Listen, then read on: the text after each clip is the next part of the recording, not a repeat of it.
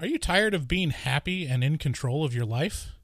Wouldn't you rather dwell on past childhood traumas or that time you embarrassed yourself in front of a bunch of people?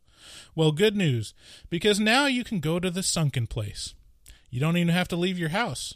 Just think about what a moron you are and experience the disassociation of the sunken place.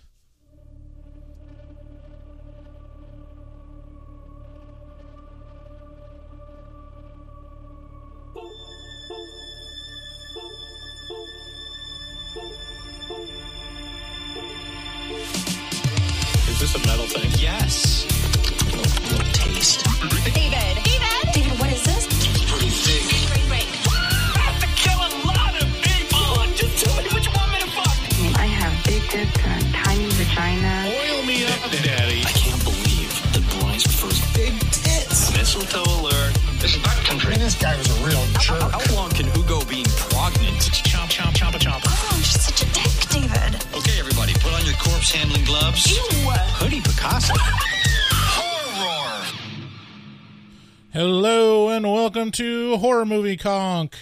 This is your host, Blam Blonson. I'm Firmos, blah.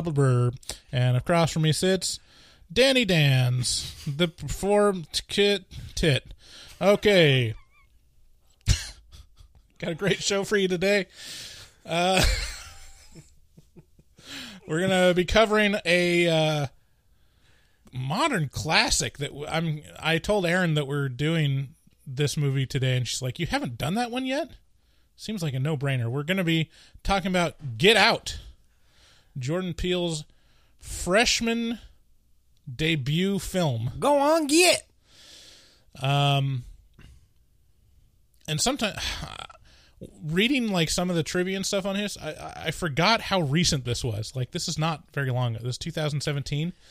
I had a lot of during that first year. We started in 2018, in the middle of 2018, and during that first year or so, Uh-huh. I had so many pangs of like, we need to do get out, we Right. need to do, do Right. get out, we need to do get out, and then it just kind of like gradually dropped off. So, pleasantly surprised that you chose to do this one today. Right. Yeah, yeah. Um, so if you're new to horror movie talk, um, how we do it is we give a brief synopsis and review of the movie, and then we um, get in deeper spoiler territory after we make the announcement that we're going to do that. Give a score on a scale of one to ten. Um, one being bad, ten being good. And then after we get through all that stuff, we will be playing a game called Taglines. Perennial favorite. Um, but yeah, let's talk about Get Out. Um, yeah, again, this is one that like feels kind of egregious that we haven't covered yet because every time we do kind of a modern, um, elevated horror movie, it does really well. Um, and this is definitely in the pantheon of the movies within the last five years that are like super super super uh, meaningful to the genre and where it's going for the next little while Yeah, this. Yeah, um so yeah we went we watched get out and it still holds up here is the trailer You got your toothbrush? Check. Do you have your deodorant? Check. Do you have your cozy clothes? Got that. What? Do they know I'm black? Should they? You might wanna, you know. Mom and Dad, my black boyfriend will be coming up this weekend. I just don't want you to be shocked that he's a black man. I ain't never seen you like this before, bruh. Meeting families, taking road trips. Don't come back all bougie, man. Come back, get your damn pants up to your damn stomach.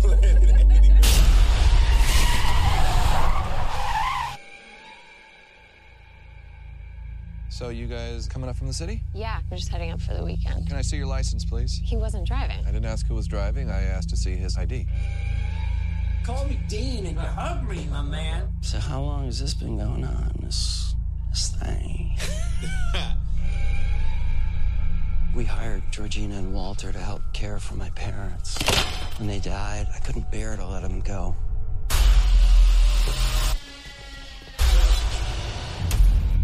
You smoke in front of my daughter? I'm gonna quit. She'd take care of that for you. How? Hypnosis.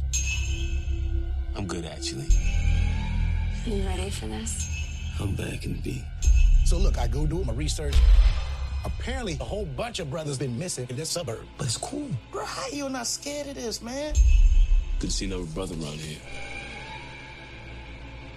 Chris was just telling me how he felt much more comfortable with my being here. Get out. Sorry, man. Get out! Yo! Rose, we gotta go. Is everything okay? Rose, the keys. Just get the keys. I don't know where they are. Rose? Sink into the floor. Wait, wait, wait, wait, wait. Sink. Mine a terrible thing to waste. Terrible thing to waste.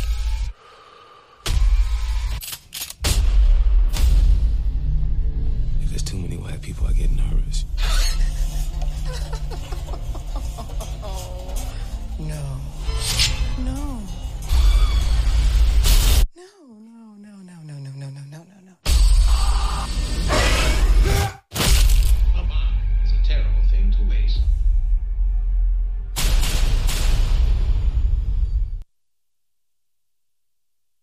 I feel like Yeah. I feel like the trailer on this is almost even better than the movie. Like in and that's in this case this is a that's a big compliment from me. Like Right. trailers are usually I'm so irritated with how they're presented, but I remember this trailer and I think Jordan Peele has a good deal to do with the trailers for his movies because all the trailers for every movie he's made, all 3 mm-hmm. Just have me just each time have got me just so amped up to see that movie. Just like oh this is going to be fucking amazing. Yeah, I mean, uh, that trailer, I remember distinctly seeing that in the movie theater the first time, and I was, I felt like I was part of an inside joke, you know, right. Because I was like, do these people appreciate the genius right. of the concept of this film, where it's the horror is just white people? Right. That's the scariest thing from this guy's perspective. uh-huh. Just white people. white. Uh yeah, that's and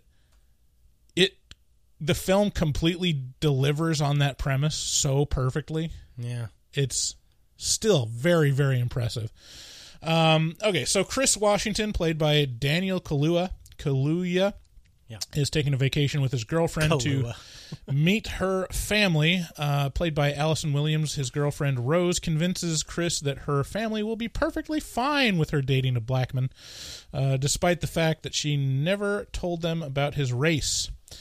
The weekend begins pleasant, albeit slightly awkward. However, as time goes on, Chris notices weird behavior from especially the black employees of the family, uh, but also later from uh, party guests. Chris becomes suspicious that something is wrong, but before he can get out, he is caught in this family's trap and has to escape a face wor- fate face. He has to escape a fate worse than death. oh no Um, everyone gets more white people than they bargain Get Out is Jordan Peele's first film as a writer, director, producer, also. Um, and he delivered way beyond expectations given his sketch comedy background. Uh, I don't think enough can be made about this. That uh, he turns out to be an expert at building tension while utilizing and commenting on latent racial tension in the U.S. Apparently, this is he is probably still the most successful black writer, director, producer. Like in terms of how much money he personally made off of this project that was all him. Like it's one of the biggest success stories for a freshman director ever. Um who's that billionaire director black black director who does the uh madea oh madea movies he's like a fucking billionaire right. yeah, he's he's definitely made his own world. Uh God, Tyler Perry. tyler perry thank you Yeah. Yeah, I'm gonna look. That, I'm just gonna confirm that. Um, Which is impressive that you can become a billionaire off of Madea. well, tap into a market, and uh, Whoa, what does that mean? Out. Whoa, hey, whoa. Um, so I already said that. Um, it's really impressive how this film gives a really nuanced social commentary on what is what it's like to experience racism. Um, not in an overt in an overt way, but in a very tangential but very visceral way. In a white liberal way. right. So uh, Peele didn't choose the easy target of white right wing Southern whites as the danger to Chris. He specifically used an affluent, quote unquote, New York liberal type family. Um, it expresses the false sense of security of a masked racism right below the surface that others and marginalizes black people. Yeah. The quality of this commentary is really magnified by all of the racial allegory horror movies that have come out since. Uh, just watch Antebellum or the Candyman remake to see how blunt these allegories can be. Yeah, it can it can be handled really poorly. Yeah. Uh, shockingly, the super super contentious yeah. topics uh, that that that people want to make bold statements on can it's a razor edge to walk and Yeah, where a lot of the and they're definitely riding off of the wake of this movie. Like Oh, it's yeah. Oh, yeah. The fact that like, oh, this type of movie, this type of commentary can make a lot of money cuz makes sense. I mean, the the zeitgeist of the time is very much on commenting on like the marginalization of of people and uh, especially like the long term um, marginalization of, of black people in, in America, especially by those in power. Um, but then you see all these movies they're like, yeah, yeah, people buy this shit. And they go, well, the, the moral of this movie is racism is bad, okay? right. I'm like, okay. Yeah, it's like uh, yeah, well, fucking duh. yeah, it's like you know stuff used to happen. It's like okay. Mm-hmm. Yeah, Antebellum was a real Yeah. real ham-handed. And it's all like, But it had god the most gorgeous woman on the planet. right. What was her name? Uh, Lady Antebellum? Gorgeous, beautiful angel. Yeah. By the way, Tyler Perry is worth a billion dollars. A billion dollars off of Madea. God, I can't remember what her name is now. Yeah, it's gonna Janelle Monáe. Janelle Monáe. Thank you. Oh, Um, yeah, go back to our Antebellum episode where we just just drool. just drool over yeah, Janelle Monáe for the entire episode. just us ruining Mike after Mike. Um, but yeah, I mean, this this is this really highlights that um, the pit of, of falling into the super cliche like this is racism, and it's all just ignorant, stupid white people are like, not in my neighborhood. You gotta keep on walking, black man. Okay. And uh, it's all just like this caricature of Do that impression a little too well. this caricature of uh you know 1950s southern ignorant racist and that's like what every you know villain is in these movies whereas this one it's like oh no these people are quote unquote woke Yeah.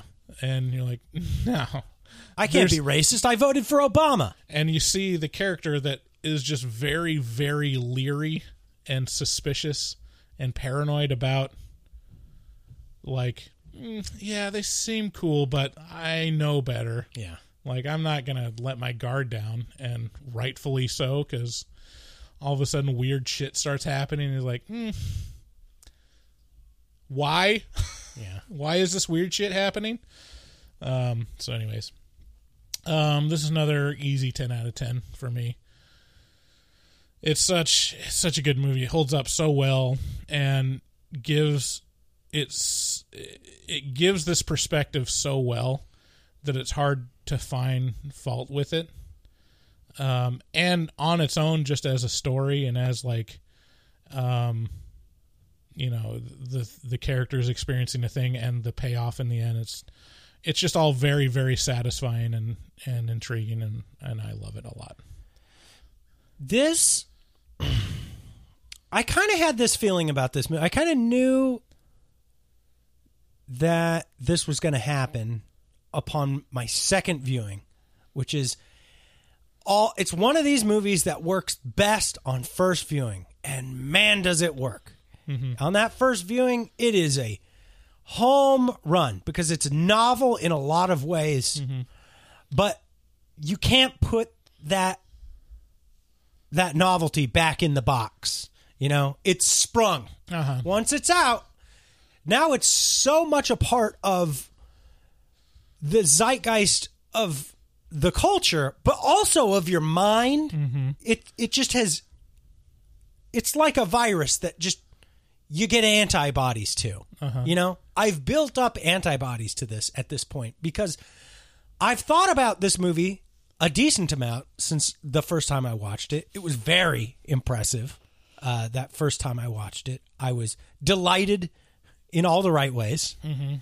But the second viewing is much less impactful because it's already it already had such a profound effect on me that first time that the second time I was just kind of like, mm-hmm, oh yeah, mm, yeah, oh that was good. You know, like Yeah. it's a much more subdued, much less impressed, um, because I I think I've just run it through in my mind so many times, and not only run it through in my mind, like it's it's like you said, it's been parodied and attempted multiple times since then to varying degrees of, dis- of of success. Them, Antebellum, um, I don't know, a bunch of movies. Us, I mean, Us. He he, and not only that, like Us was kind of like a shittier attempt at the same similar sort of thing. Yeah, um, it was it was a commentary on kind of a more broad thing. Yeah. but yeah, But still, yeah, but still, but yeah, if you're if you're looking at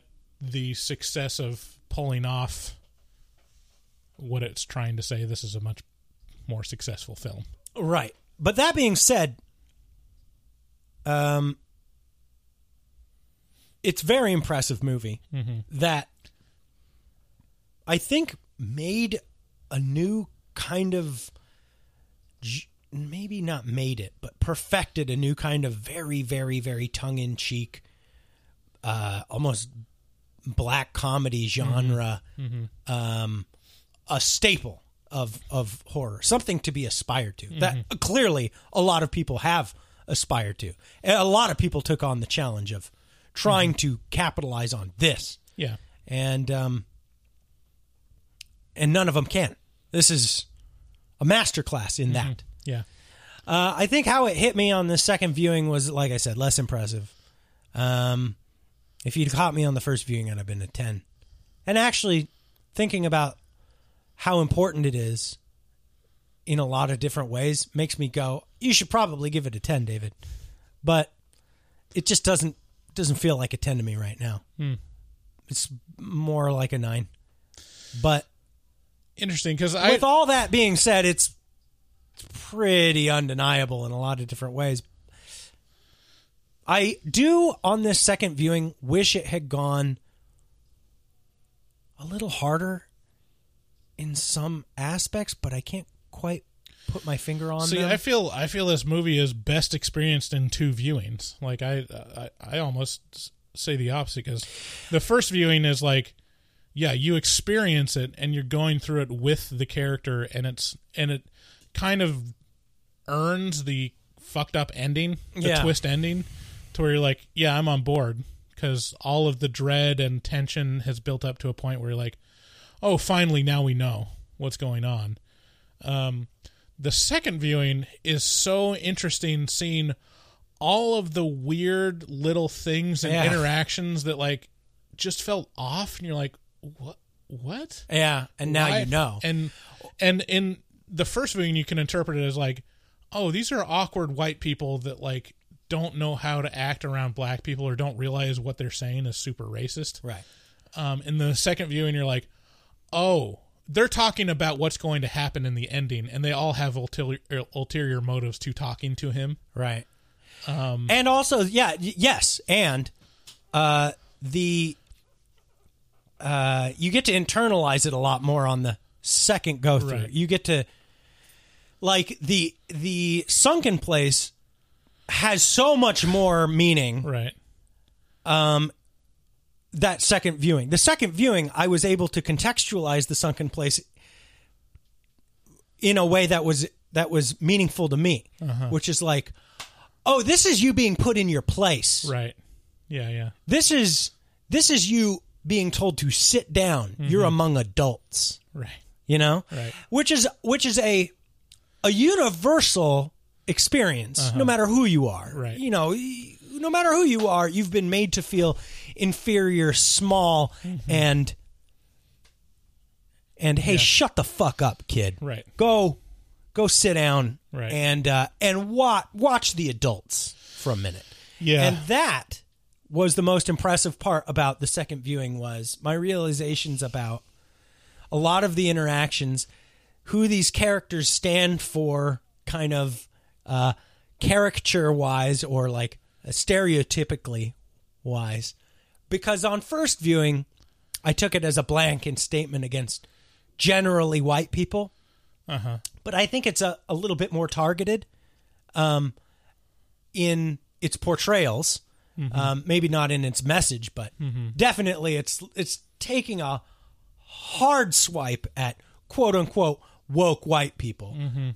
And I don't think anyone has internalized that to a meaningful degree. Otherwise, you'd start to see a significant change in the actions of woke white people, of quote unquote woke white Yeah. people. Um, so I don't know. Maybe now, actually, having said that, a lot of that, it does feel like it's leaning a lot more towards a very important place. So maybe more of a ten. But Yeah, and also the the probably the most interesting character to watch, um, on the second viewing is Allison Williams' character, the girlfriend. Oh, yeah. because that all of a sudden like all of her actions you're like become so much more nefarious.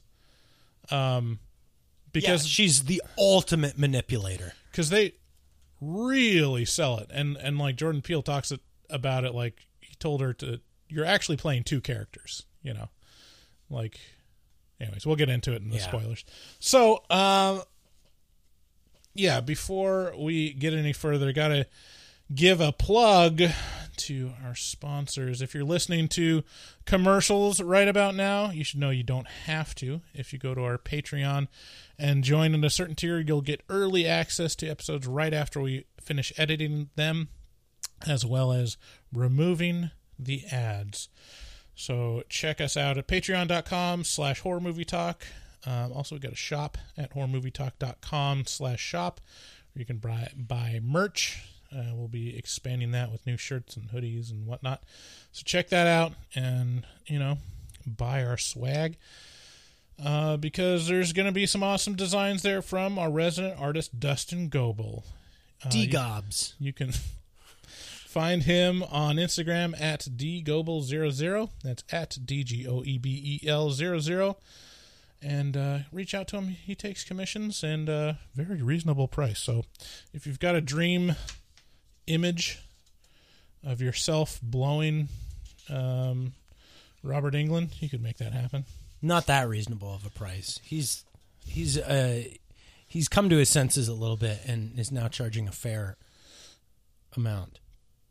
I'm gonna I'm gonna say that hoping that he has come to his senses and is now charging a fair amount. If you want to call and leave us a message, call our voicemail at 682 253 4468. Let's get into spoy blurbs.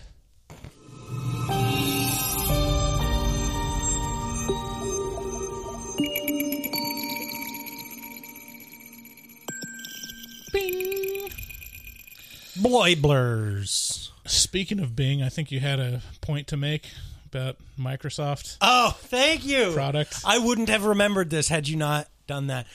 The first time I watched this movie, I was like, holy shit.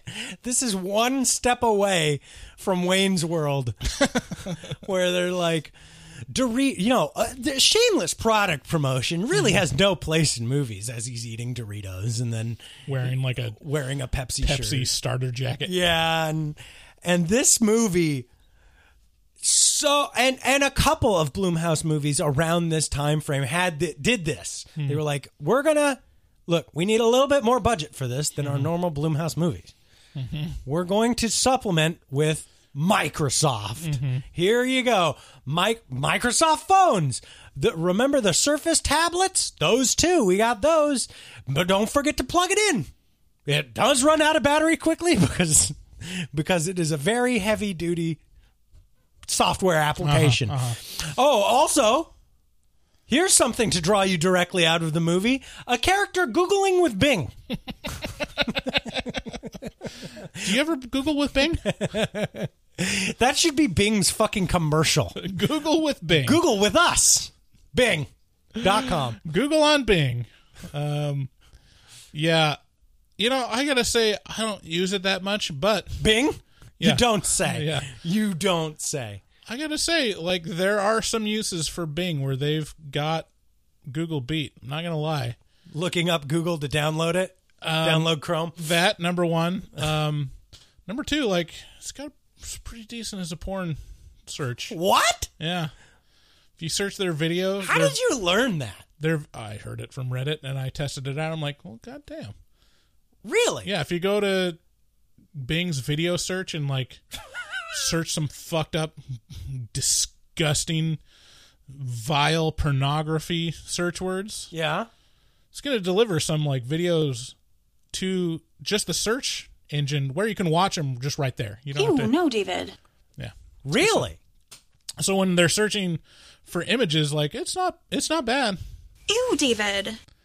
That's one of the things when you like you uh are the incumbent like you don't have to improve your your product that much so like Google like kind of rests on its laurels a lot of the time and as Oh. ti- as time goes on it's like Google Guys. can you not be worse? Guys, we are no longer the prominent porn search engine. Oh my god, ew, Well, when David. you've got when you've got new search engines that are trying to overcome the beast of Google and they're like maybe we can do this one thing much better than Google. What do people before they notice? What does every dude search for on the internet? Yeah. Hmm. Oh, I know what that is. Right. Would do that, but yeah, Google does really kind of. Well, now we're getting into weird fucking SEO talk, where we're like, you know what's interesting? Talking about search results. but no, it's a good point. I mean, we have expertise. We do. I'm curious. We could do a live comparison right now because I'll tell you what, Google image search sucks balls. It's it's pretty bad Okay. um, in terms of like delivering just unrelevant searches. So unrelevant, Irrelevant. irrelevant. Most of the time, it has like it'll you'll find what you're looking for. You know, ninety nine percent of the time, but you you definitely have to fil- filter through a lot of crap uh, sometimes. Oh golly, are you okay, man? I'm okay. I'm not gonna die. Bing, I feel like, just delivers the thing that you're asking for, and a lot of it. Oh. I'm so curious to know what you're searching for on Bing and just getting gobs of. I don't know. We just watched uh, Crimes of the Future. I was probably searching Léa Seydoux's boobs. She got a nice set. Nice set on her. I'm pretty proud of us that we did not talk about that on the podcast or the afterpod for Crimes of the Didn't Future. even didn't even come up. Ruin the string here. Although I think they're I think there are fakers. They're fakers? Yeah. What do you mean? Those titties. They're implants? Yeah. They're not even big enough to be worth it. Well, you should have seen them before. Hmm. Yeah. I don't know. I've I've done some research, David. Okay. Anyways, Well, we could we could have an open bet. Yeah, and y'all listen. Let us know. okay. So um, let's get into Get Out. Let's. So it starts out uh, with the opening scene uh, with Lakeith Stanfield. It's a great scene of his kidnapping and really sets the tone for the movie of like, uh, it's a black guy walking down the suburban street and he's like, "Nope, not today." you know, which is Lakeith Stanfield is the guy you get to do monologue stuff. yeah, He's so good at just acting off himself like a normal person. Mm-hmm. Man, he's like low key the the black Jeff Goldblum. Just so interesting to watch. yes, yeah, I can see where you're coming and coming has from with that. Kind of like um an eclectic aesthetic to how he presents himself that he can come off in a very genuine way. Yeah, he's he's he's extremely genuine in his delivery. It feels it yeah, it doesn't feel like you're watching somebody act. It feels like you're just watching somebody live Right. with him. Um so he's kidnapped by a guy in a knight's helmet. Is Did you notice that? A knight's helmet? Yeah. What is a knight's helmet? Like a like a knight in shining armor? Yeah. I couldn't make that out. Yeah. I was watching on my phone. Oh wow. Yeah. Um so he's kidnapped um and then it cuts to Chris and Rose talking about this trip that's upcoming and he asks her, you know, do they know I'm black? And her reaction is should they? Which is very much like a you know I'm cool. Yeah, we don't, need to, we don't need to make this a thing. It's not a thing. yeah. Yeah. It's this isn't a thing. Yeah. What are you talking about? Oh, we're it's the it's 2017. Yeah. I'm an empowered white woman who dates whoever she wants, and that Right. makes perfect sense to everyone all the time. I mean as And it's a like, bitch, no, it doesn't. as a white viewer, you're like, we've moved beyond the times of guess who's coming to Right? dinner. You want to pat yourself on the back a Yeah. lot. It's like, oh, people are okay with it, but uh, I'm sure black people are like, mm, yeah, this is going to be awkward for them and Mm-hmm. Yeah. for me. and and vice versa. It would be, uh, you know, I mean, I, if I were dating a, a black girl, it, for me it would be awkward to go to her family. I imagine, you know, it would be awkward for them. They'd be like, "What the fuck are you doing?" Or maybe not. Maybe they're Yeah. super cool. I don't know. God damn, what, what are all these other spices that aren't salt and pepper? Your food tastes good. What is this? hey, is this poison? Why you do trying you, to poison me with taste? oh, why are you vibrant and full of life? Okay. Where my where my life okay. is? Get your just just bring it down a notch, you know? It's all just it's all just that cool on this episode. do you uh, have that do you have that like thing in the back of your head being like, "Oh, we're talking about this could be dangerous." Of course I do. Yeah, isn't that weird? Live in the modern times. Yeah. It's like, "Oh, I don't want to be I don't want to say the wrong thing." Mm-hmm. I don't know what that is exactly, but you can easily do it. Yeah. Well, there are wrong things to say. Yeah. We rule number 1. On this episode, no use of the N-word. That would be the wrong thing to say in any situation. Hmm. We haven't done it yet. Let's not start on this episode. Okay. Okay. We'll just keep it for the afterpod. Whoa, hey, no, I don't want to do it over there either. Uh, yeah, I'd love to for people to just think we're just like the most racist people off the air. You would love that? Uh-huh. Oh, okay. I know them. I know. I think some people do. Like I know who they are as people. Oh, okay. They're masking it. I mean, some of our reviews make it sound like that. Oh yeah, there's always people who want to read like nefarious intent into shit, and they're usually this. And as this movie states, they're usually the fucking racist ones.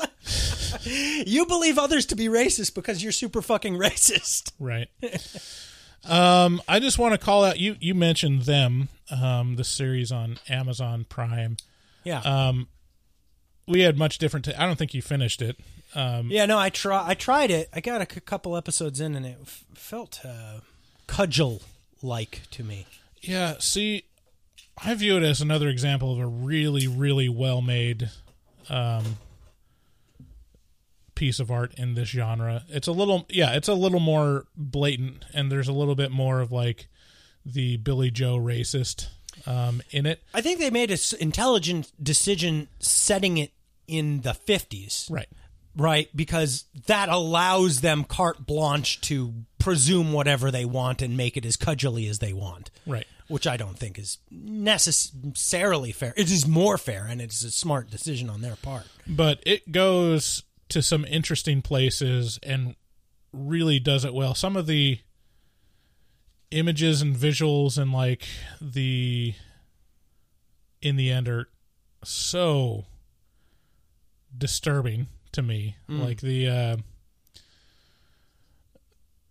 there's like a, a minstrel show like evil monster type character that's like Jesus that and it makes such a a good point towards like yeah the pushing people to the breaking point with just injustice you know Mm. Anyways i would uh, if you're personally if i would recommend them as an another uh stepping stone into this topic because i think it's really high quality Yeah, you know what? I may I may go back and give that another another shot. yeah Um, yeah, see how it strikes me a second time. Um. Okay, so a couple of things happen to with Rose where on the second viewing you understand what's actually going on. Yeah.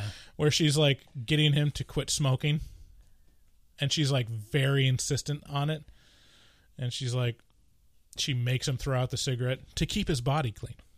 Right. Is, is that what she says? No, but that's But that's the implication. Yeah. That's so. Well, well, this is one of the great parts about this movie. Is it all the actions taken in this movie are taken for a nefarious purpose, right.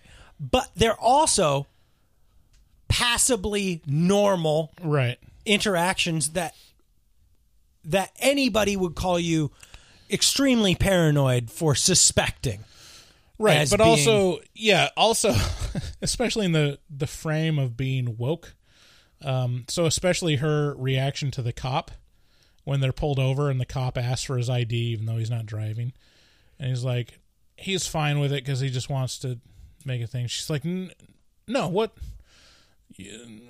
He doesn't need to give that to you. And she's very he wasn't driving; I was driving. he- Why she's very defensive for him because the first viewing you interpret it as like no she's protecting him because she's Oh, witnessing wow. she's witnessing racism and calling it out as And- an ally. and she is, but really, but really she's definitely just stopping a paper trail from being there Right. She's preventing the cop from knowing the whereabouts of what is soon to be a missing person. Right.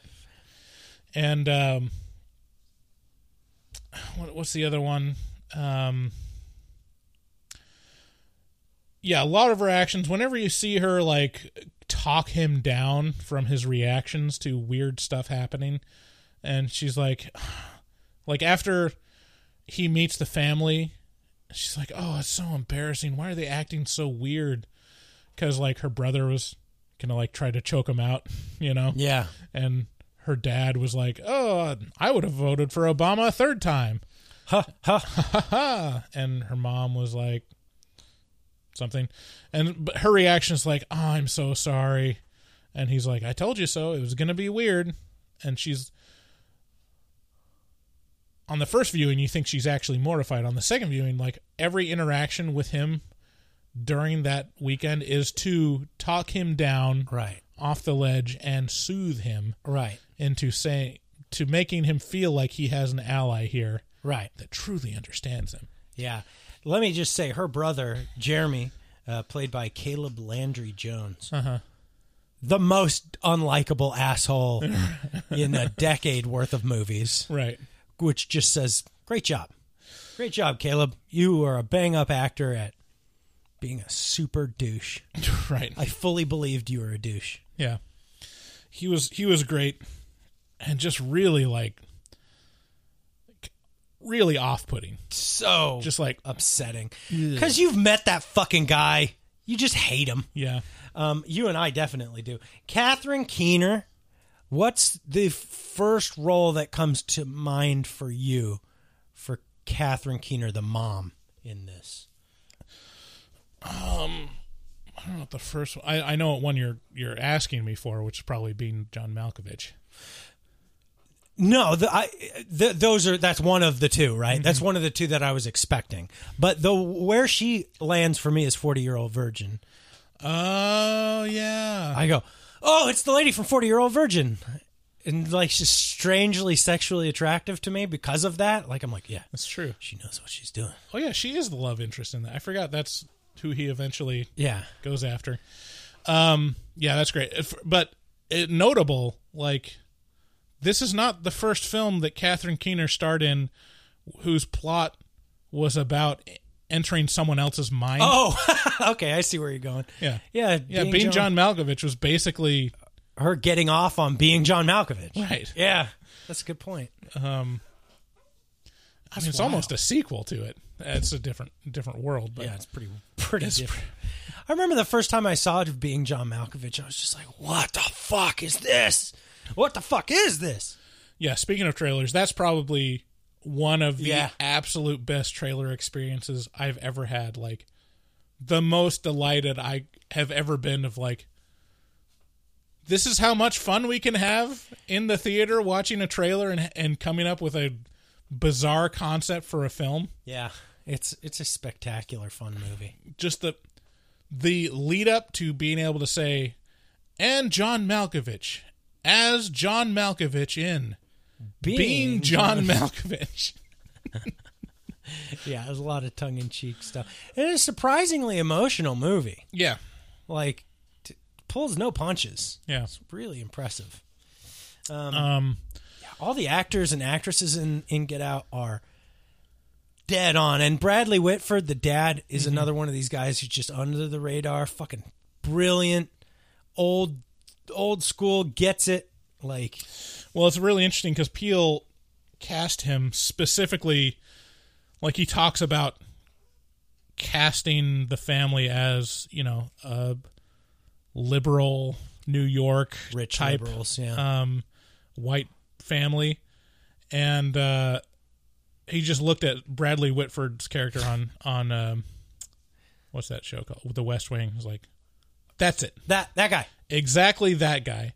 And I think to a certain extent, Bradley Whit apparently, according to the trivia, Bradley Whitford wasn't quite in on the joke Oh, because really? in the trivia it says, and I'm not sure if I believe this, but it says in the trivia that um, the line "I would have voted for Obama a third time," he didn't think was a joke. I, I don't understand. I don't. I don't understand even what you're saying. so the the line that the father says is Yeah. like to put him at ease. He says, "Oh yeah, oh I love Obama. I would have voted for Obama. For the record, I would have voted for Obama a third time. Mm-hmm. Best president in, in my lifetime." And to the viewer, it's like that says something very specific about that character and is funny in context where it's like, okay, this is in the experience of this black guy, it's like, okay, A big eye roll moment. you're making, you're trying Here's to, your olive branch. yeah, you're trying to soothe me by pointing out something that's basically marginalizing me to this one specific thing about me, Yeah, the fact that my skin is black. yeah. Um, and so it's it's kind of it's it's meant as a joke, you know, for that that's how the guy you know puts him at ease or whatever. And I, I think Bradley Whitford just like, oh yeah, this is just a genuine line. This is what everyone would say. To this guy. Oh, whoa! He was so earnestly the character that he plays that he couldn't even see the he couldn't even see the irony. yeah, it's probably yeah, yeah, that makes sense. That would Who make him. wouldn't have voted for? Oh, that's oh, that's stomach turning. So Oh, um, that just doof. That's the fucking and and it it also like it talks about in the trivia how how Jordan Peele in interviews talked about how when he wrote this, you know, he he didn't really expect it to get made, but the time that he was writing it was right in the beginning of Obama's first term, and there was a lot of talk about like finally we're post racism, and like we finally solved it, have a black president. We never have to talk about this again. And he's like, mm, p- people were really hopeful about this topic, and it just didn't seem like the right time to release kind of a really pessimistic view about this. Mhm. Luckily, uh, Oh yeah, luckily, super luckily, things didn't turn out that way at all. people realize like, oh, we're still racist. Uh, Whew, this movie gets to get made. Oh boy. um, so yeah, I think I think that's pretty interesting. Um, you know what this movie could have been called? save it for the tagline. Oh, should I? no, you can say it. Let me think here. You're just gonna waste it. You, uh, okay, so this mo- so this movie could have been called. I'm trying to think of the best way to deliver this. Could have been called "I Have a Black Friend." You know, Right. that's th- that's everybody's everybody's action throughout this movie. Every white person's action is like, "Hey, you play golf? Tiger Woods." I I know him. I have a black friend. His name's Tiger Woods. That thing mm-hmm. that you can't possibly be. Uh, I can't. No, I can't be racist. Mm-hmm. Here's my super racist mm-hmm. way to say that I'm not racist. So, in that light, Bryce, I just like to put our black listeners at ease and say I don't have any black friends. I don't know any. Well, that explains a lot. They're not here. Yeah. There's just none. I have one black friend, so you know I'm I'm good. Oh, who who is that? Destiny. It's a friend from childhood. I I've ne- I, I haven't really talked to him in a long time. so you think you can just I- make up a friend, I put him in name him. Destiny, Uh-huh. and say he's black? Doesn't that sound a little racist to you? I didn't make him up. I've never met this person. Yeah. Well, you haven't met a lot of people I know. I just think it's a little presumptuous that you name him Destiny. Okay. um. All right. So he's introduced like, and he also meets like the black workers for the the family's name is Oh, uh Armit. yeah, Armitage. Armitage is the family's name, and the workers are Walter and Georgina. Yeah. And even uh, Bradley Whitford's character comments like, "I know, black workers for a white family, super cliche." Doesn't look great for us, does it? Mm-hmm. And he meets um, Georgina and Walter, and and something's off. Like Yeah. it's, you know, uh, the- I I think a lot of black people talk about seeing other black people in circumstances like, oh, one of us, good, and they take like comfort in knowing that there's someone there with their shared experience of, you know, being marginalized and understanding and having like a kind of a separate culture from the mainstream a little bit. Uh-huh. Um, and so when he goes to these other uh, black people, and he finds out like these these guys are super white, Yeah. like like, like a caricature of white people. Yeah. you know. Yeah. Um, and that's true of like any black person in in this house that uh, comes to this house. Got real worried there for a minute. Where you were going, especially with Lakeith Stanfield. When Lakeith Stanfield shows up again, um, is probably one of the greatest moments of like, um, of comedy, which is, uh, Chris is like, "Hey man, good to see you," and holds out his fist to fist bump, and then Lakeith Stanfield just immediately like wraps his hand around the fist in a handshake, Right. just unironically. Yeah, just completely missing the social cue entirely. That's that uh, he should be getting. Right. Yeah. Um, It's a weird stereotype in and of itself.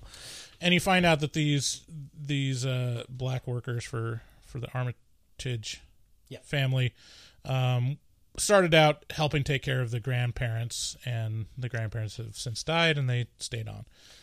And later, you find out that the grandparents stayed on. They are they just happen to be caricatures of white people because they are literally white people. Right. Uh, taking a ride within the bodies of their Right. black uh, employees. slash really actually servants, Uh-huh. uh, which is Yeah.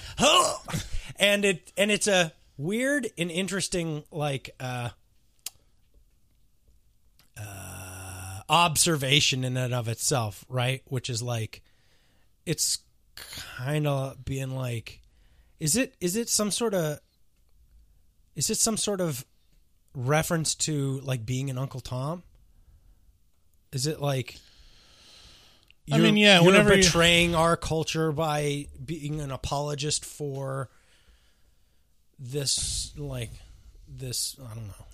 Well, yeah, I mean that's the that's the other side of the coin where you say like, oh, this shared experience and like, oh, finally I have someone that's like me, uh, is also kind of um, marginalizing because really what it is like everyone's an individual and everyone should just realize that you can't have expectations about what a person is based on their appearance on the color of their skin because that's kind of racist.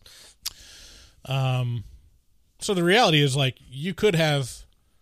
There are black people in reality that are just as white as these caricatures of Sure. these possessed black bodies in the movie, um, and the whole idea that like, oh, they're not really black. It's like, okay, what does that mean? Yeah, You what do you- yeah. Like what are what are we serving now? Like, what's the point of this conversation? Yeah, it's You know? just to other people. And uh, it's not my place to converse about it. Whoa, Um, what? How did you get there? because I'm white. What? I don't I don't know about their experience, and I can't uh, attest to uh, make any judgments about it. Um, but but but uh,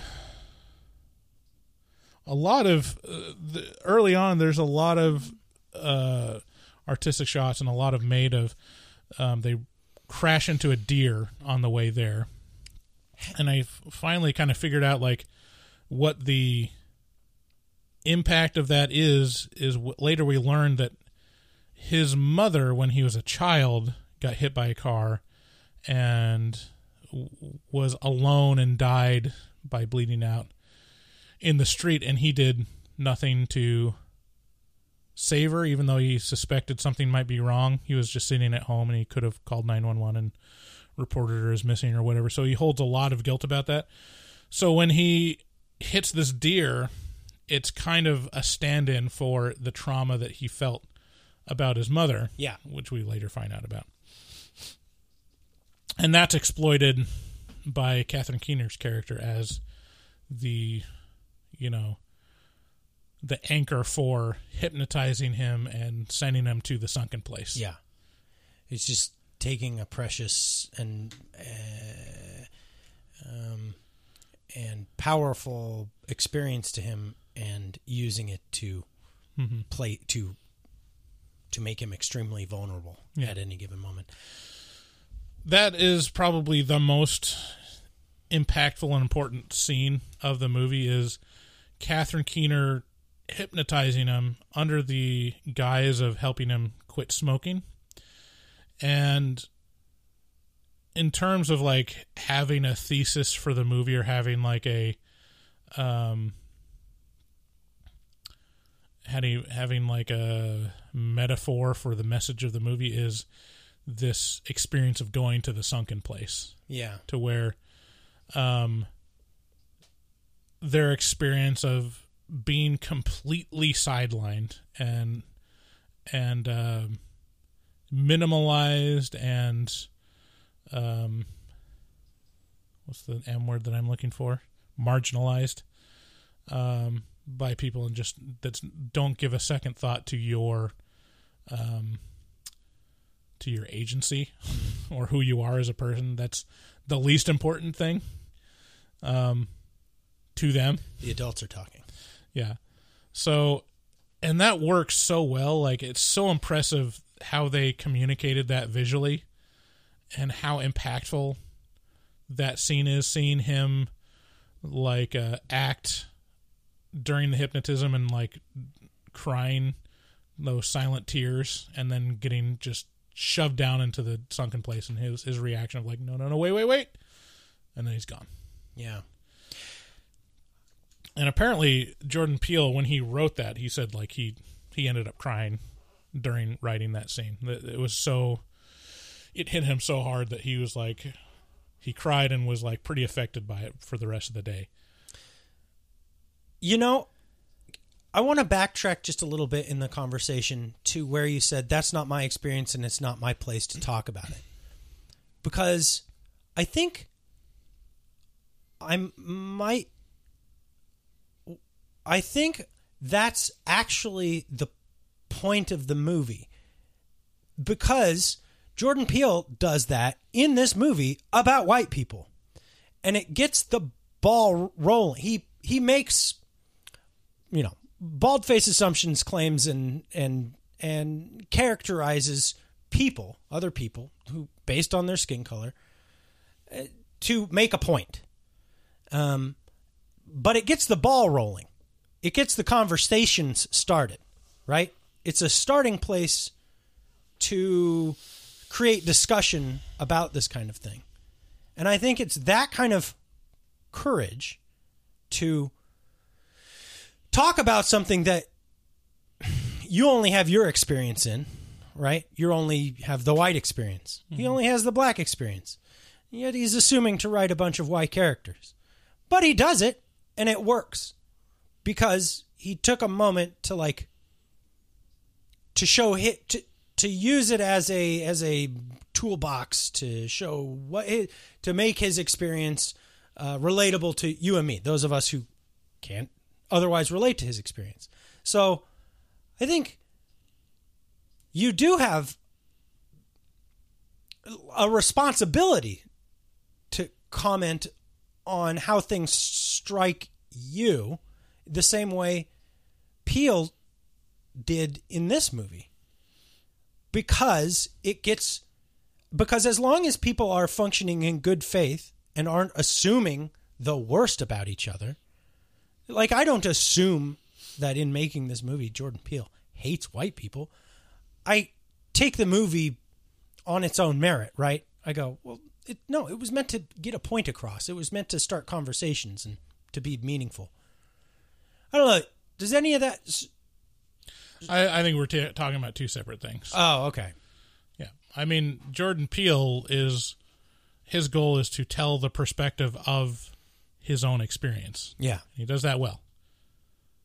Like if I were to try to make this movie and try to like give the same perspective on Oh. like oh Yeah, no. you, Bryce you tell the story about how black people feel marginalized in in society Oh, no, no. Okay, Like, yeah, we are talking I- about two different I have no right to even attempt that. It's like that would be very foolhardy. Yeah, no, yeah.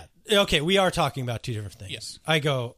I thought you what you were trying to say when you said that was that you had no right to comment, but you do have Well, a right to I- I have- comment, but only but about your Yeah, I don't have right to comment on the black experience and No. I mean, their well- their take or how they should take like people that are black but act quote unquote white. It's like I it's not something that you know I should really care about having an opinion on or strongly like recommending how to take that.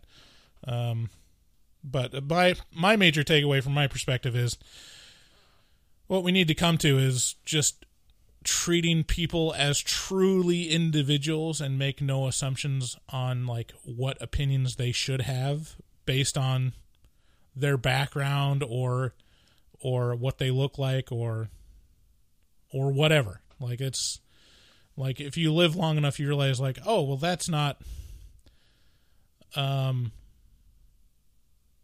that generalization is almost never true like to paint someone with a broad brush um, almost always is a dangerous place Mhm. and the only place where it can you can feel safe and justified about it is is around things that you're so m- removed from that you can't confirm or deny whether Mm. you're right Yeah. where it's like oh well you know white people are like this it's like mm, what does that even mean like uh, does that mean that people that aren't white can't be like that you know or Right. that that's attributed to the color of their skin or yeah, it gets into dangerous territory. So like the closer you can get to like just withhold judgment until you know a person. Yeah. And uh, you find out first of all it doesn't really matter what your take on them is. Yeah. And almost anything where you make assumptions is like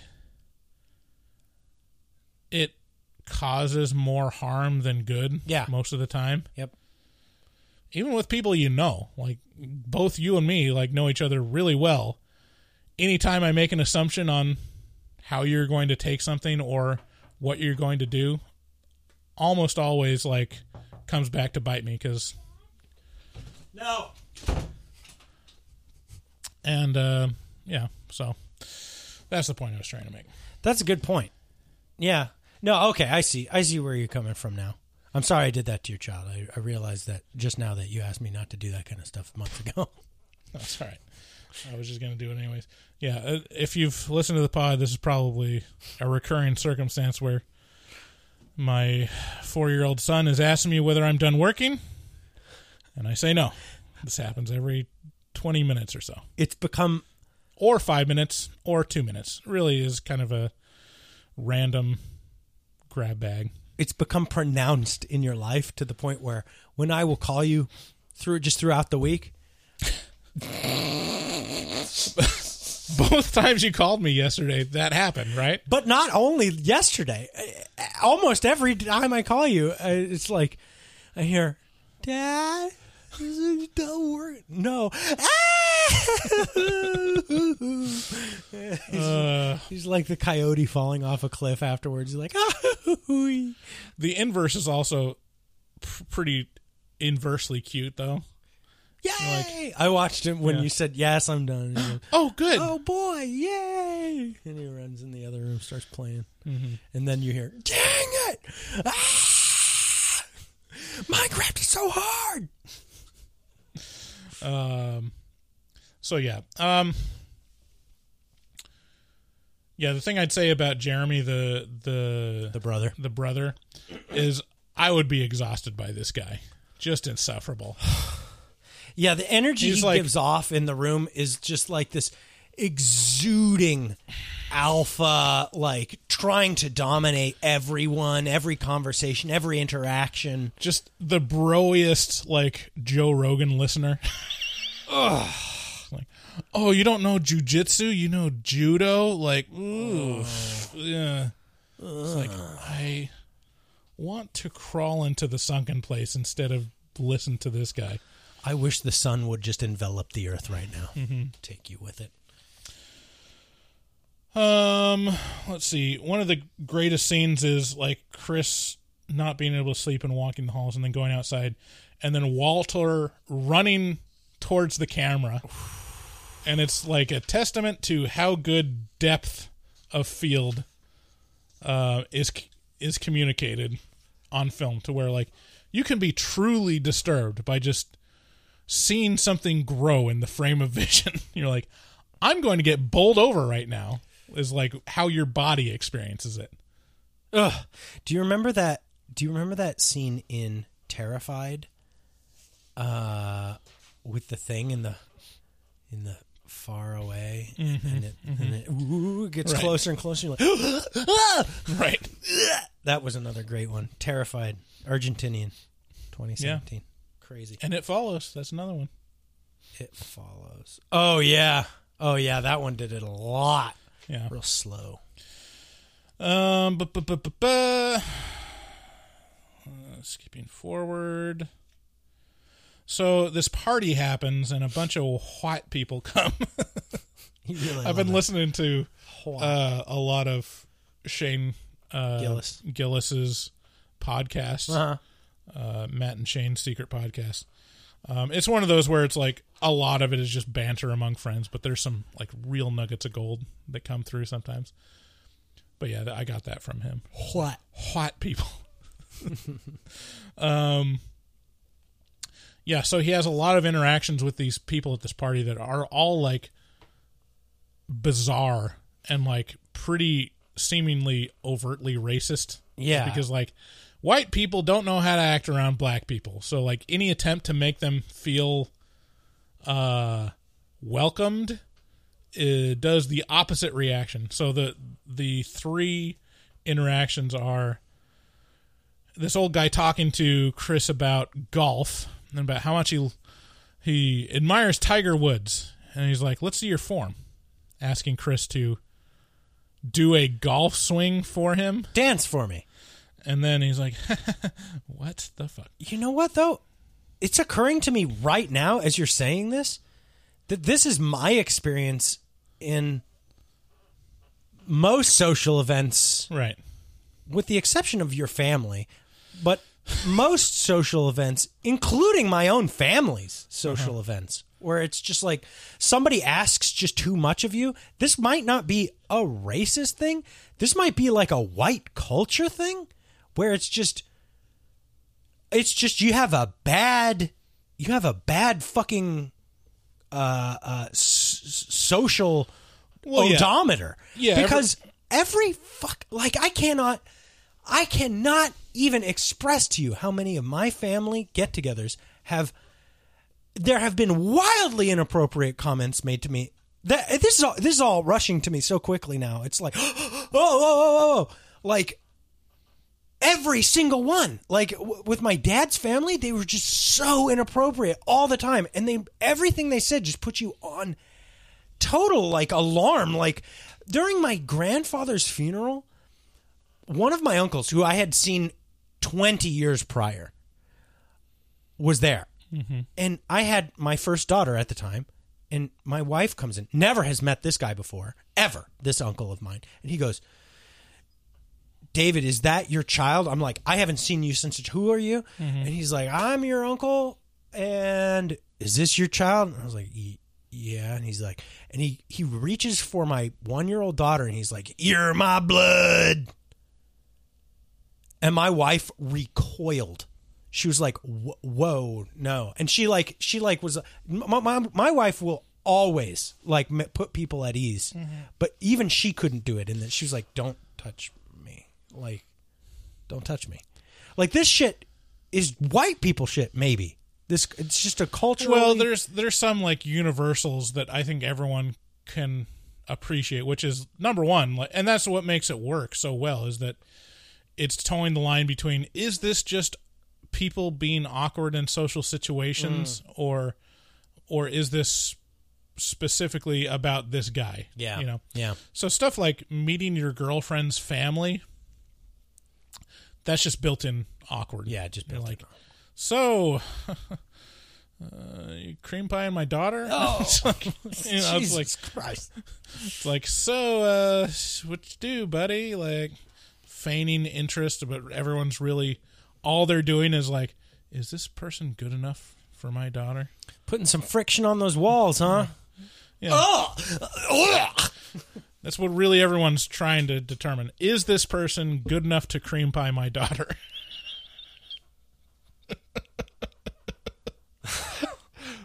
or my sister. Um,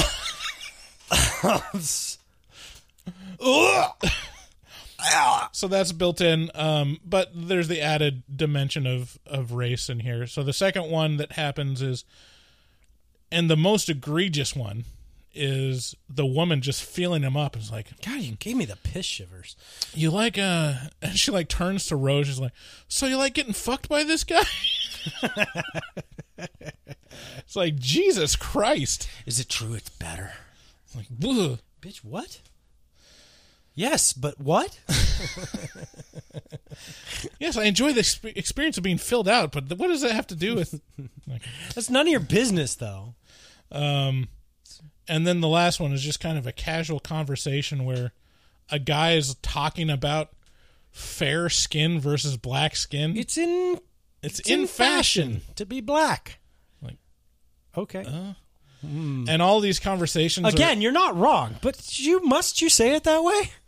all these conversations are completely bizarre and like all yeah but in the context of they're going to be bidding on him to use his body Right. It's like oh there i mean It's a meat market. the first guy is like determining like is, am i going to get a good golf swing out of this the woman is like, "If my husband's this black dude, can he lay it down? Can he lay down some pipe?" Uh, yeah, and the husband's like, "Yes, may I?" and the the other guy is like, "Hmm, black. That's black is the new white."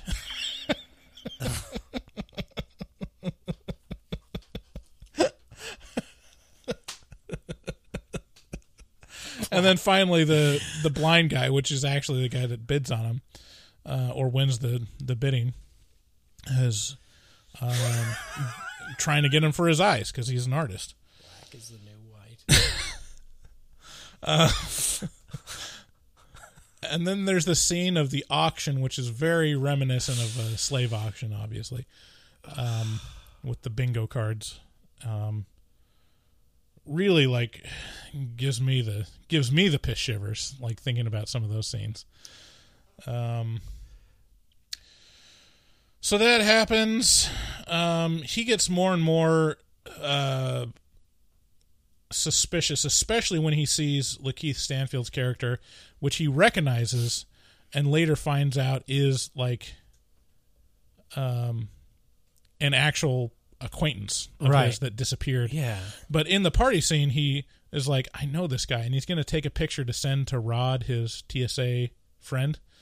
Um, he takes a picture and accidentally has the flash on, and the flash snaps uh, the character out of it, and all of a sudden, the the blackman who's in the second place comes to the forefront and tells him to get out.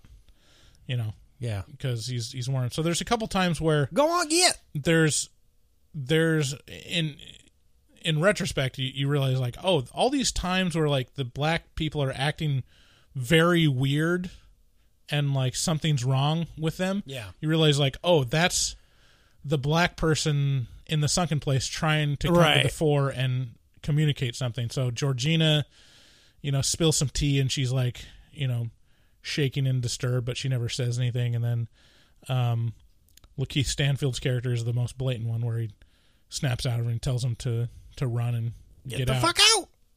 And um so yeah, that's that happens, but he finds out too late. and then finally he's like fed up and he's like, We gotta go. I'm I'm tired of this shit. After he figures out that Lakeith's character is missing, that he just found him and he's acting bizarre. You're. And, I'm sorry to do this to you because it's going to derail this telling of the story, but we're not mentioning my very favorite character, Rod Williams. Oh, TSA Yeah, yeah. agent, played by Lil Rel Howery. Uh, Yeah, he's great. he's the He's- hero of the whole movie. he's kind of like the Greek chorus. Yeah. where he's like, he's the he's the viewer. He's like basically the black audience member. Where he's like, Yeah. don't, Bitch. don't go to that bitch's He's house. got a knife, bitch. Um, yeah, the whole he for me m- makes this movie.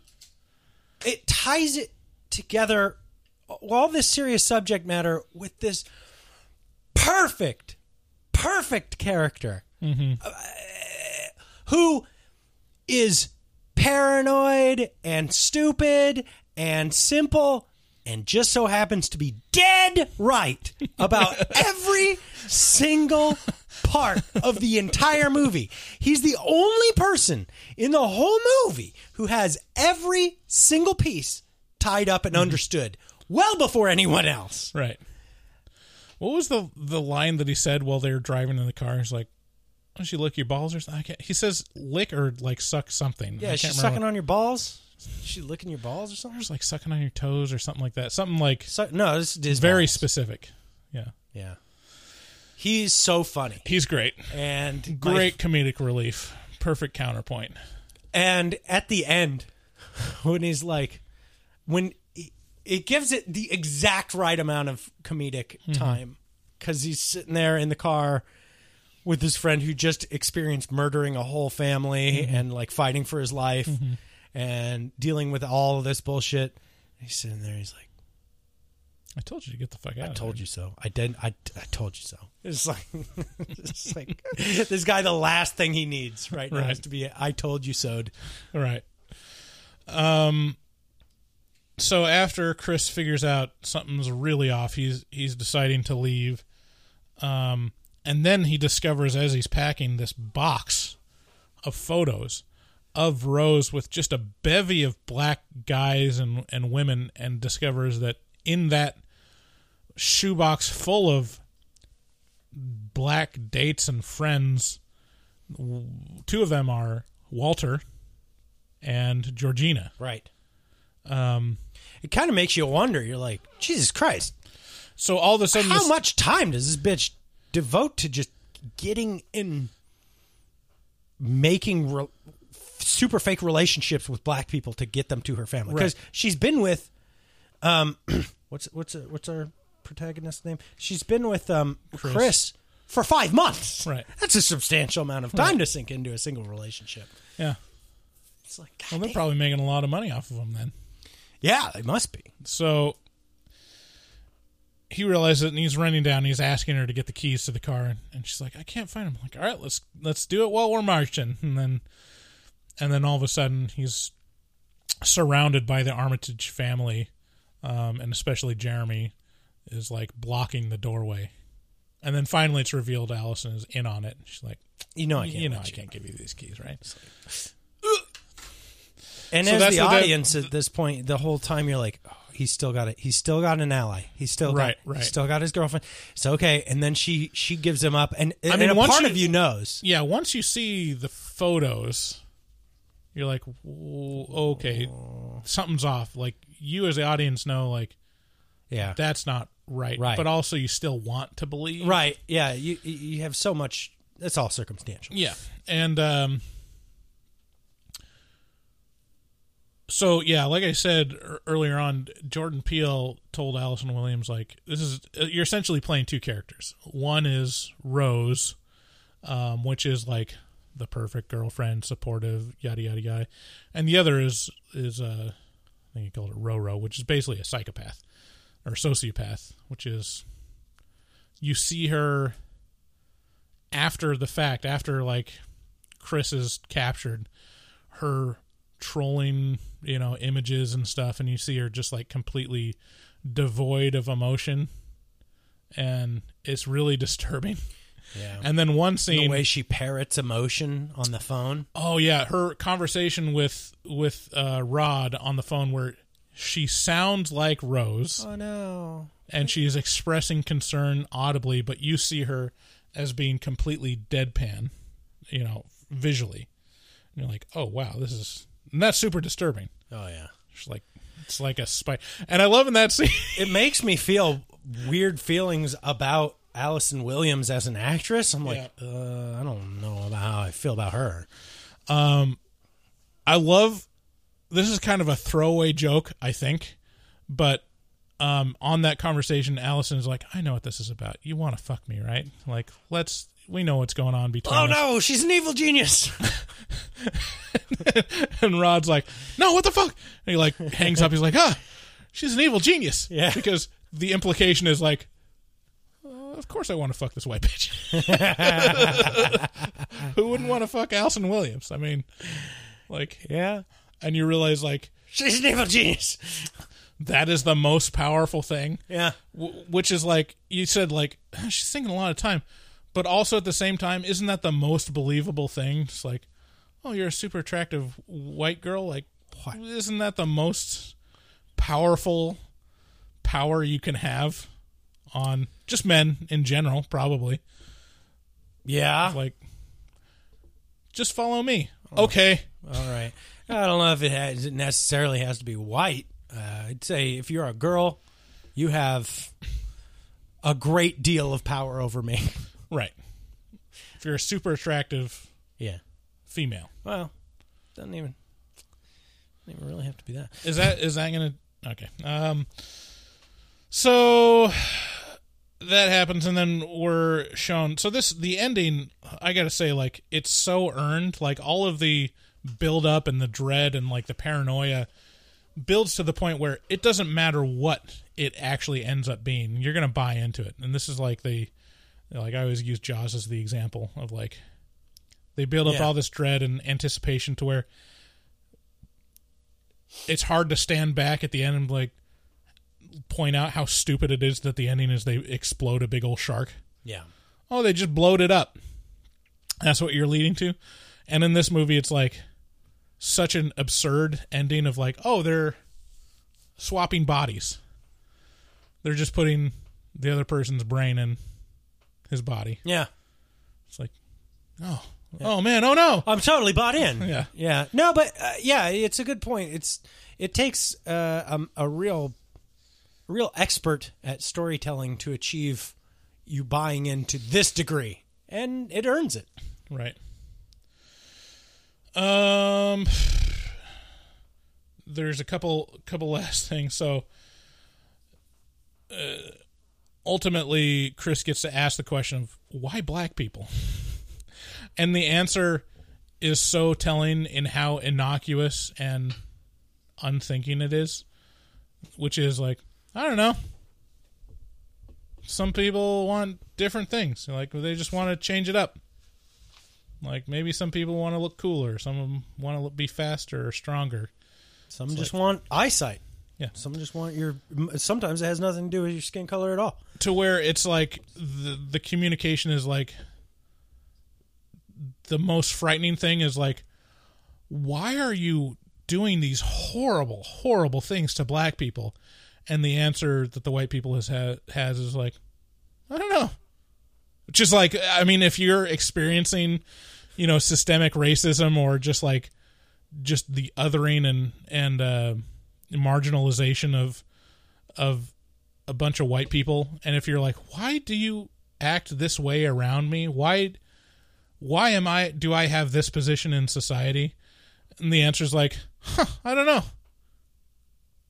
Yeah, that's a good point. I didn't even think about that. that's the most unsatisfying and and frightening thing it's just like oh they're not doing it intentionally this is just how they are Eh. I mean, that's why it's so much more impactful than having like the the racist Mississippi, you know, uh, plantation owning family who has imp- eh, who has eh, opinions about. Yeah. Uh, oh, I do it because. I do it because blacks are the inferior race, and I want to control them. Well, I am going to cut that right out of this episode. Really glad I used an accent, so it can't be attributed to me specifically. Um, yeah, um, so that's like kind of telling and, and also more frightening. And then the other um, kind of notable thing, well, a notable thing and kind of the throwaway thing. The, the throwaway thing that I didn't really notice until second viewing is the fact that they have candles in the OR.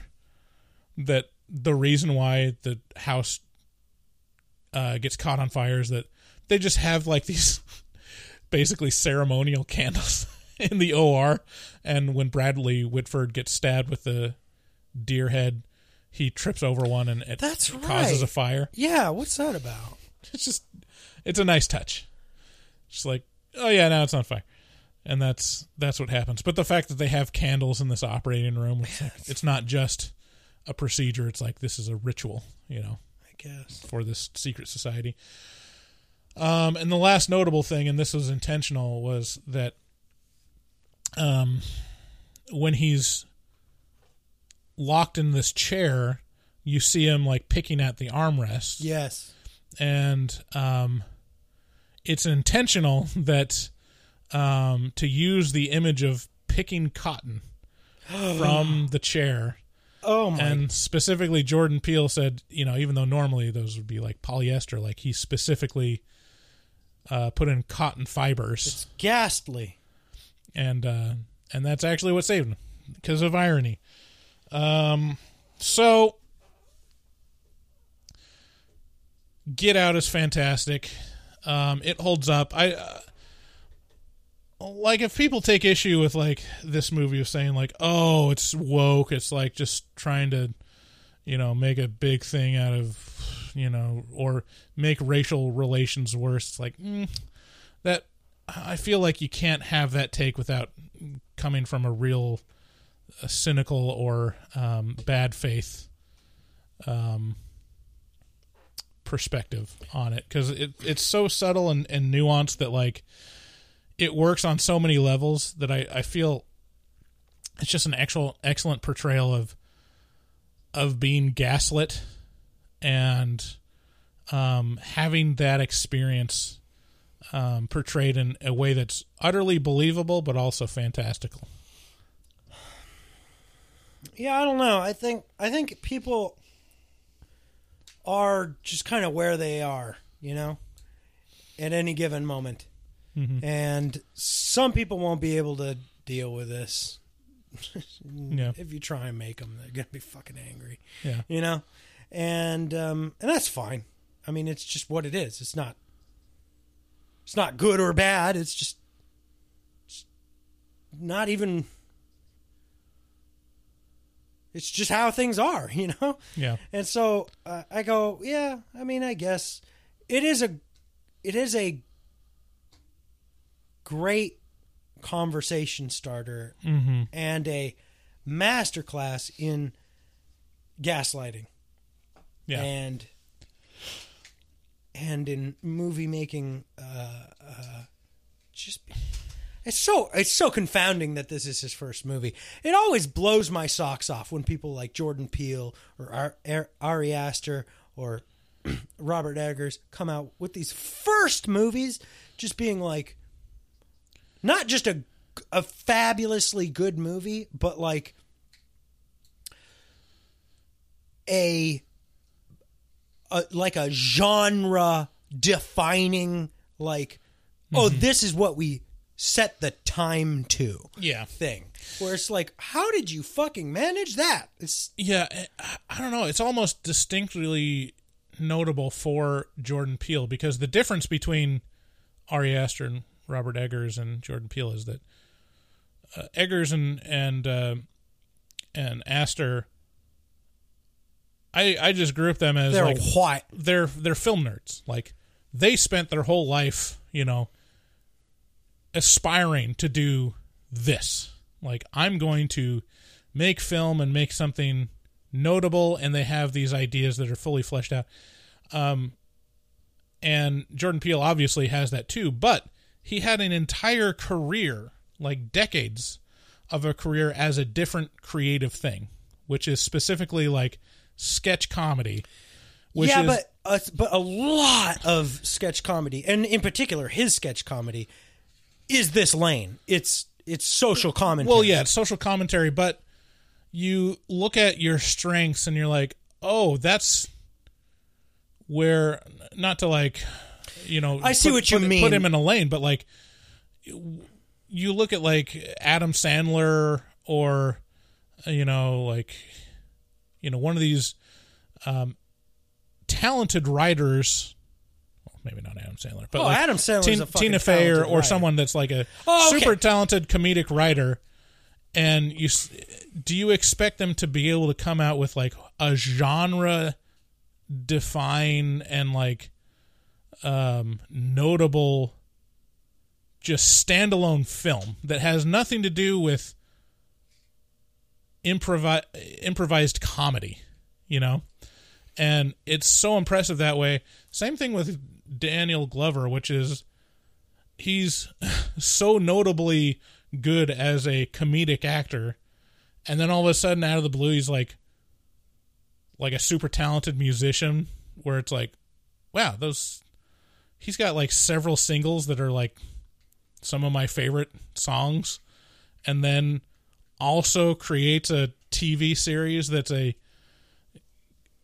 a drama uh, but just like absurdist thing. It's just so many different things that you realize like oh you just shouldn't for creative people people that are really good at what they do especially in the creative field just you shouldn't put guardrails on what your expectations of them are. Because you look at musicians or or actors and you realize like they don't they're not necessarily interested in being specialized.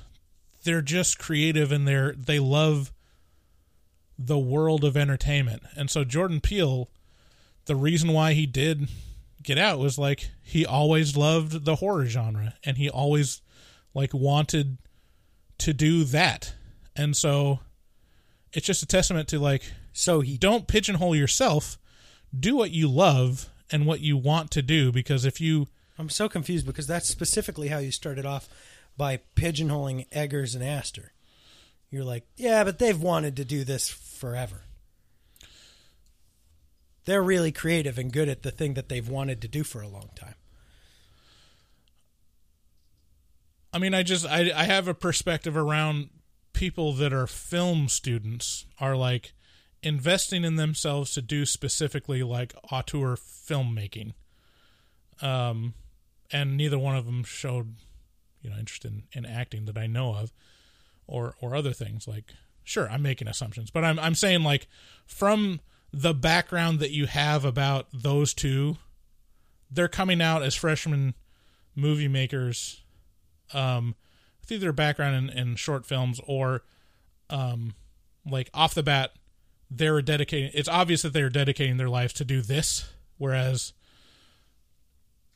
Jordan Peele, it's like if I were to know nothing about him, I would assume like, oh, you're you've put a lot of work into I think they're a being a, sketch comedian and being an improv like comedy performer. Yeah, yeah, yeah. No, I get, I get what you're saying, but I, uh, but to their credit, I think Ari and uh, uh, Ari and Robert are a lot younger than uh, Peele, so maybe they're gonna come out with a fucking sketch comedy show. Yeah, you know, Yeah. maybe they're just on the on the upshot. I don't know. Anyway, we're saying the same thing in different ways, as always. Get out! Go watch it if you haven't already. You mm-hmm. all have. Well, who am I joking? Everybody's seen this fucking movie. It's Get good. out and watch Get Out. Get out and get in and get up and Get, get, around. in, get out, and get up and get down. Get sexual. Get on with your life. Go on, get. Go on. Get on with the show. Here we go. Okay. So who do you recommend? Everybody, seeing? go Okay. go get it. Go get it. Thanks everyone. Oh Whoa, wait, no, no, no, whoa, whoa, whoa, whoa, whoa. Tagline. Yay, David! Yay! Do you have taglines? I never Mm-mm, have it pulled no, up. Oh, I have it.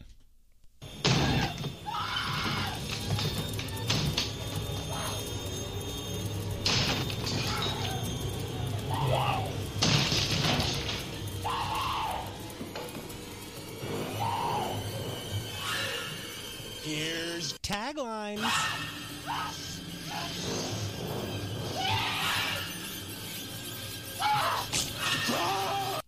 No, David. Honestly, David, it's like a witch's house in here, David.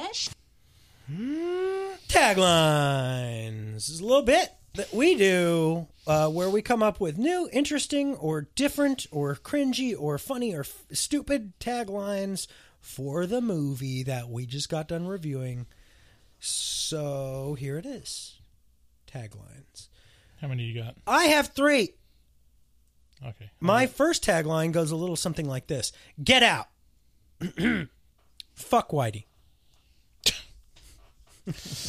Um, so I'll use this one since you've you already I basically stole your other it. three. Um, so get out. They aren't racist. They have a black friend. Uh, yeah, that's I love. I like that I can say that I'm not racist because I don't have a black friend. right, right, right. Like the way you know that I'm not racist is I'm not going to make that statement to you Right, because it, it would be a lie. right, If I do make that statement to you, I'm a racist. right. Get out. How many white people does it take to an oppress an entire race? I don't know. This many? The Armitage family. Kind of trailed off there. Uh, It's the it's the it's the light bulb joke. Come on. oh, okay. Get out. Seems so easy when you're in the audience to know when to get out. You know? Wow. Yeah, no, I know how you felt. Um, this last one doesn't make any sense at all. I don't know. I think spell check got me. Should be good. No, I'll, I'll read another one of mine. Good. It won't be good at all. I'm. s- I'm I'll, just I'll read another one of mine as you prepare. Get out. The white gaze simulator.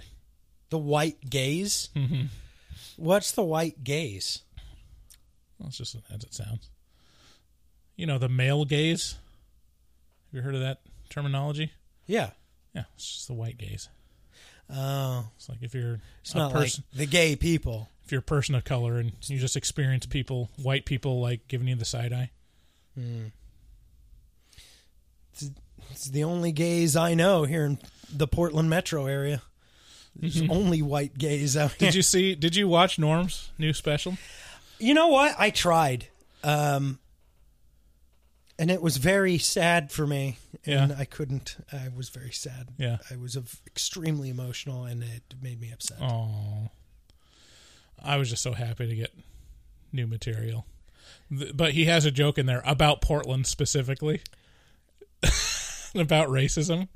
He's like, "Yeah, I went to Portland and and like they they make it a real point to like tell you how not racist they are." And like my Uber driver's like, "Oh yeah, we don't we're not racist here. Like we don't that's not really a big thing here." And Norm's looking around. He's like, doesn't see any black people around. He's like, well, I of mean, course you're not. of course, you know, there's no, it doesn't seem like you're, there's any people of color here, anyways. And the driver turns to him and says, "We got our share." Okay. Shit. no, actually, they don't have their share. They uh, they don't because funny thing about Portland was it was one of the I think maybe the very last city in America to become unsegregated. Well, Oregon was Oregon has a very racist history. Oh yeah, Yeah, real racist. yeah. I transplanted here from San Francisco, so uh, this is the only time you'll ever hear me say that. Yeah, Oregon. Like if you assign real estate contracts, like you'll see the historical like lease information where it's like, Redlining. yeah, you can't, you know, only for white people, you know, no blacks get this property, which you know is obviously illegal. Um, which is interesting that you can't just you know remove that stuff from the historical. But that's important to know. Uh, did you have your last one? You know, I think about that special. No, I don't have it. It's incomprehensible. Um, uh, the thing, the thing that got me about that Norm special was the format that it's in. Is it's Right. him staring into the camera, mm-hmm. and you get to see his eyes very distinctly. He's just the whole thing is just him staring at you with the, kind of this. It's just too much. It's just it's like whoa, because I just got done watching Love on the Spectrum, and they avert their eyes, you know, from having to look, and that makes it a lot easier for me. Who knows why? I can't figure this one part of me out. Uh-huh. It's like why am I? Why can't I deal with the staring people in the eyes kind of thing? But uh, yeah, and then it just made him feel really super human. All of a sudden, it's like just the humanity in him, like shown through, and how much he wanted his shit to land without an audience there, and like for you, and and I just kept thinking like, oh, he knew what was coming. Yeah, I mean the whole premise of it was like he wanted to get it down in in, ta- in case something went bad, which it did. He just got progressively worse and he couldn't film it live. But yeah, I mean it, that's the thing is like it it's I'm so happy that he did that just for posterity that at least it gets out Oh, there yeah, in sure. some form.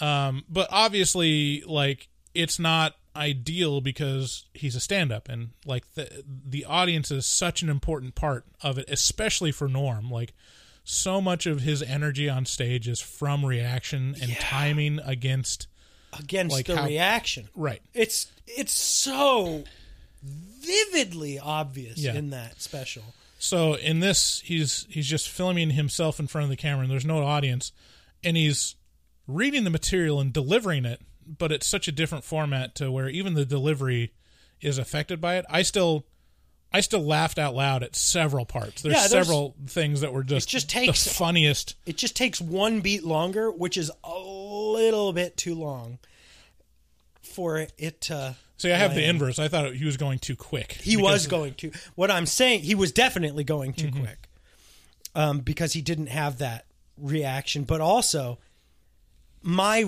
realization of each joke was a beat too late.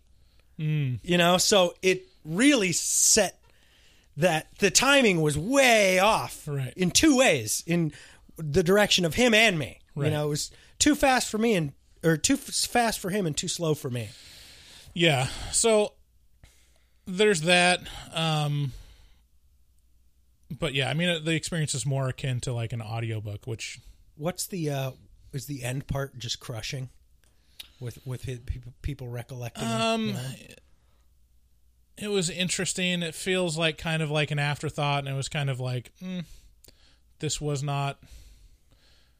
It was cool seeing seeing them reminisce about um, Norm, but definitely some of them were kind of monopolizing the time. I wish I could have heard more from David Spade, which probably has the closest relationship to him out of all of them that were there.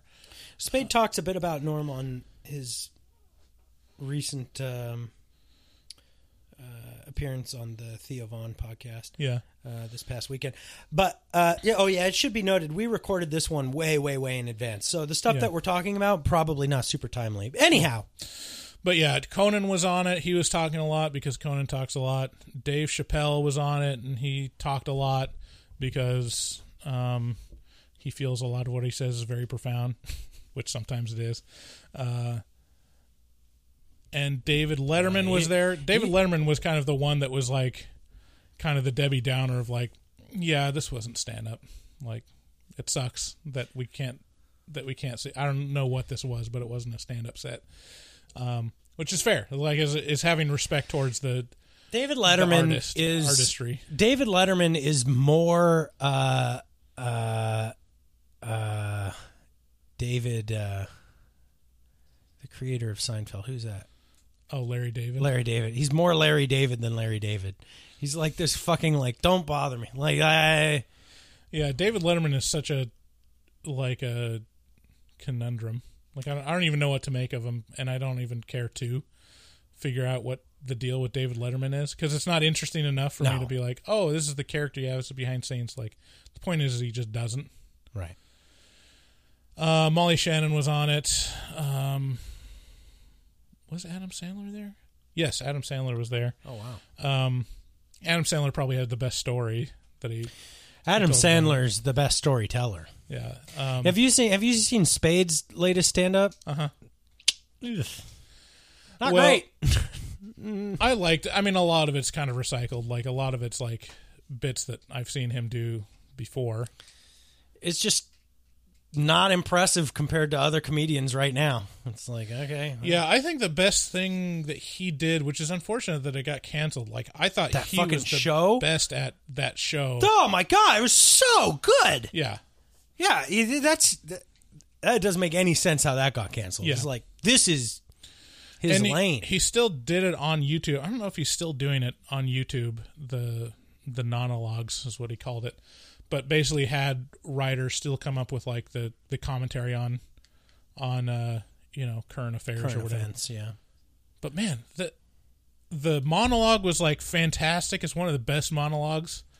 But also like the format of just shooting the shit with other f- super funny people talking about the Yeah. current events and stuff. Um that was great. But yeah, it was kind of the ending was bittersweet, but yeah, I mean, for me it was just I I wanted to eat up as much norm content as I could. And there's more out there. Like there's you can find sets of him doing stuff, you know, pretty recently, you know, after the Pandemic. you know, the last couple couple years like he they reference a a really awesome set he does right on the cusp of like all the shutdowns and it's just him commenting on the pandemic and it's just one of the funniest takes on it where he's like he's like well i mean i guess you know we all know what we're gonna die of now. I should i should look that up but it's that and that stuff wasn't on there but it's so topical and and this is one of those circumstances where i'm so glad i got to see him live like that was the last time he was in Portland. I think it was the last time he was in Portland. But uh yeah. R.I.P. Norm Macdonald. Get out. And my last tagline. Uh, no, I'll leave it at that. Um, so thank you so much for listening. Um, go to horrormovietalk.com and find our shop. If you want to support us, go to our Patreon and become a patron there. You'll get access to all sorts of perks, including commercial free episodes, early access. Um, also get access to our afterpod, uh, which is a whole separate podcast where me and David just kind of shoot the shit. Uh, become a little more vulnerable, to be honest, um, and also sometimes yell at each other for petty bullshit. Um, so until next time, stay spoopy. Hello and welcome to Horror Movie Talk. An opinionated and accidentally funny horror movie review show. Go, go, go, go, go, go, go, go, go, go.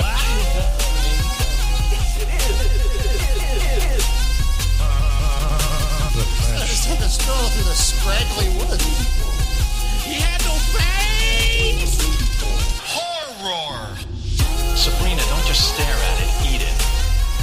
Theatrical releases always get priority.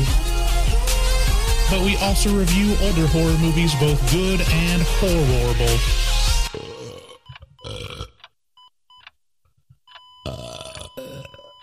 Wow, that didn't sound good.